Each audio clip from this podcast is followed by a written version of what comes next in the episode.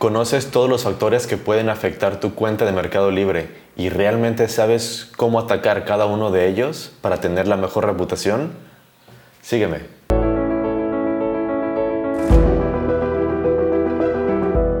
¿Qué tal? Mi nombre es Rod Hilfer y en este video vamos a ver todos los factores que pueden afectar tu cuenta y también qué hacer en caso de que tengas algún problema en alguno de ellos. Así que para empezar, vamos a ver cuáles son estos factores. Estos factores los puedes ver tú mismo entrando a tu cuenta en la parte de reputación. Ahí podrás ver que son despachos tardíos, reclamos, mediaciones y ventas canceladas. Comencemos por ver esta barrita de reputación. Esta barrita nos va a marcar en qué nivel estamos, en qué nivel está nuestra cuenta. Si tu cuenta es nueva, te va a aparecer una barrita en gris, lo que significa que aún no tienes la cantidad de ventas necesarias para calcular tu reputación.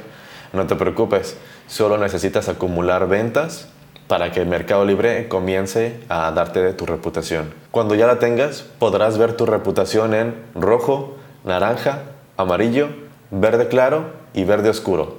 Así lo manejan ellos. Obviamente la roja es la peor reputación y la verde es la mejor reputación en esa escala. La primera variable a tener en cuenta para tener la reputación en verde oscuro son los despachos tardíos.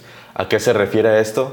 A que cuando nosotros hacemos una venta, Mercado Libre nos da 24 horas para poderlo entregar al correo o a la colecta, dependiendo en, en qué se ha registrado pero tenemos un máximo de 24 horas. Esto quiere decir que si hacemos una venta hoy a las 3 de la tarde, máximo a las 3 de la tarde del día de mañana ya tiene que estar registrada en el correo.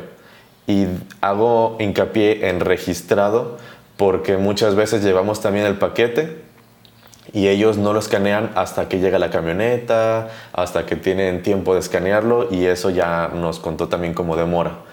Así que, bueno, un punto que te recomiendo es de que siempre lo escaneen al momento de, que tú lo entregues. Si cuando tú lo llevas no lo quieren escanear porque tienen más paquetes, etc., tú se lo puedes pedir amablemente para que te lo escaneen en ese momento.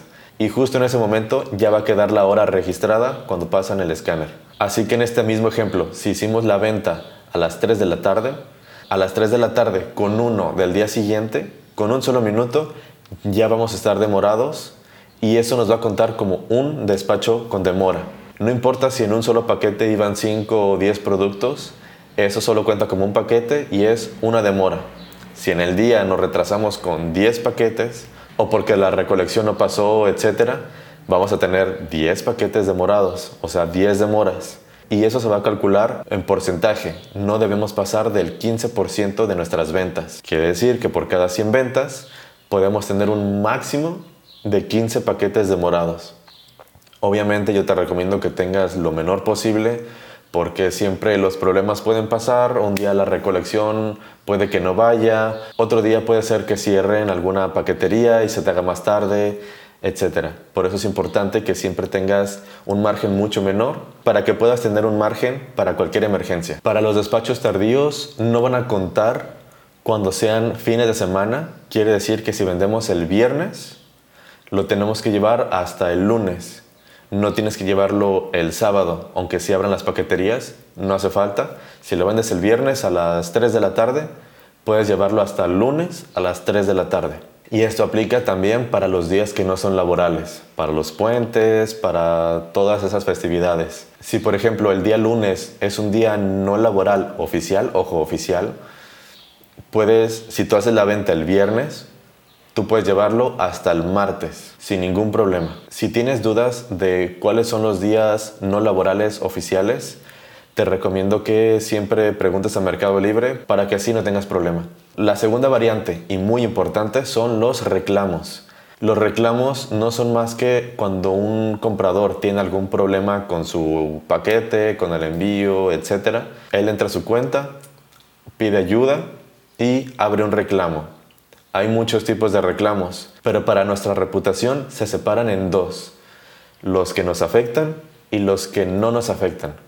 No nos afectan los reclamos que sean por el envío tardó más de lo esperado, me arrepentí de comprarlo, era lo que pedí pero ya no lo necesito, es de otra talla o color. Esos reclamos son algunos ejemplos de los que no nos afectan. Si por algo ves que te está afectando alguno de ellos, puedes pedir ayuda a Mercado Libre para que te lo quiten.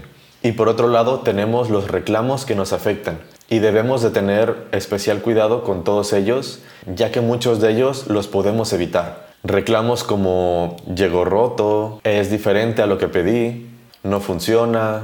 Estos son algunos de los ejemplos que podemos evitar.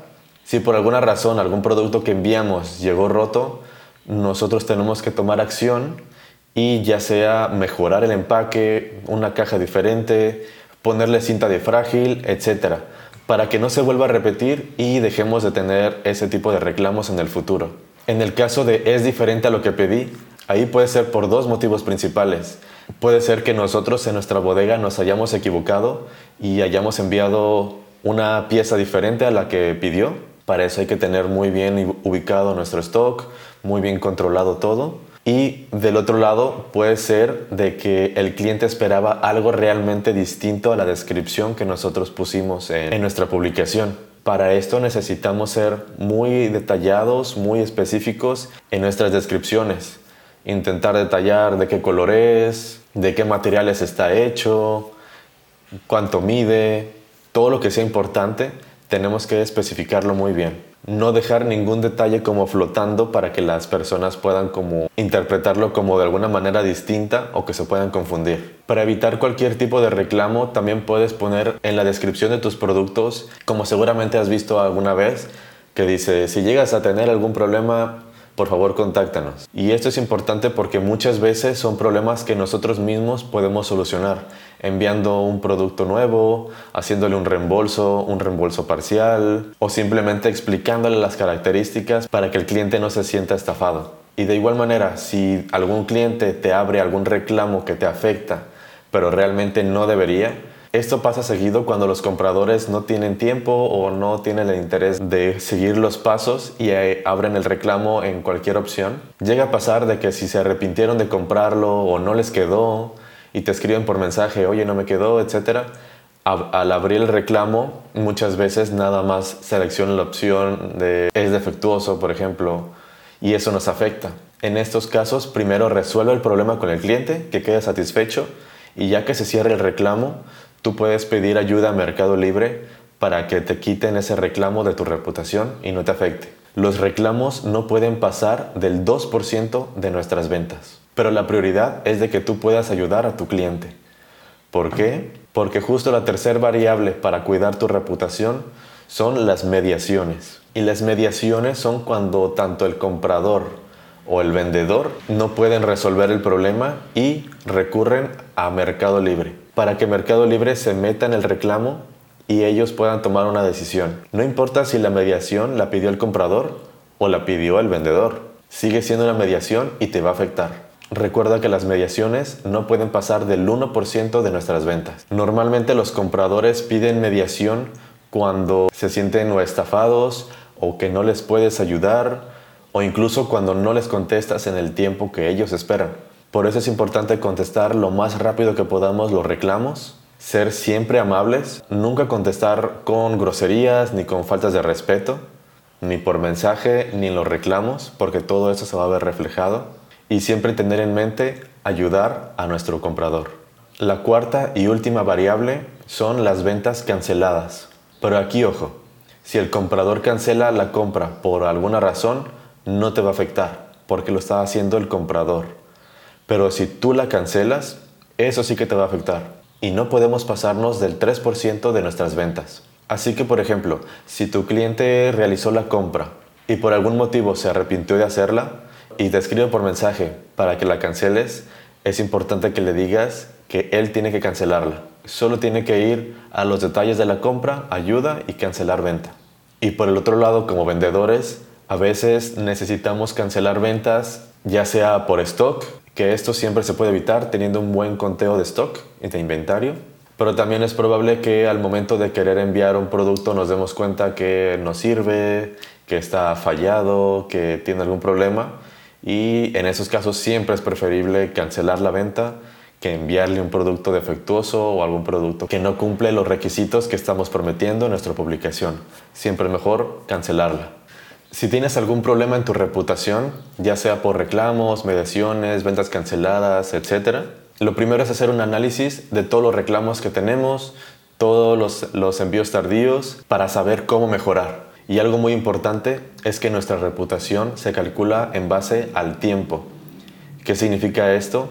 Que si dentro de los últimos dos meses tenemos más de 40 ventas, nuestra reputación solo va a contar durante esos últimos dos meses más el mes en curso.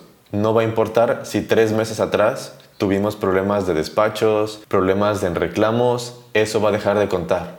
Pero ojo, si bajamos de las 40 ventas en esos últimos dos meses, Mercado Libre va a calcular nuestra reputación por los últimos 365 días. Todo un año. Lo que si en el pasado tuvimos algún problema en la reputación, nos va a afectar aún más. Esto es todo para el video de hoy. Si tienes alguna duda o tienes algún problema en tu reputación, por favor escríbelo aquí abajo y con gusto te voy a ayudar. Espero que te haya gustado este video, que lo hayas disfrutado. No olvides suscribirte y nos vemos en el siguiente video. Bye.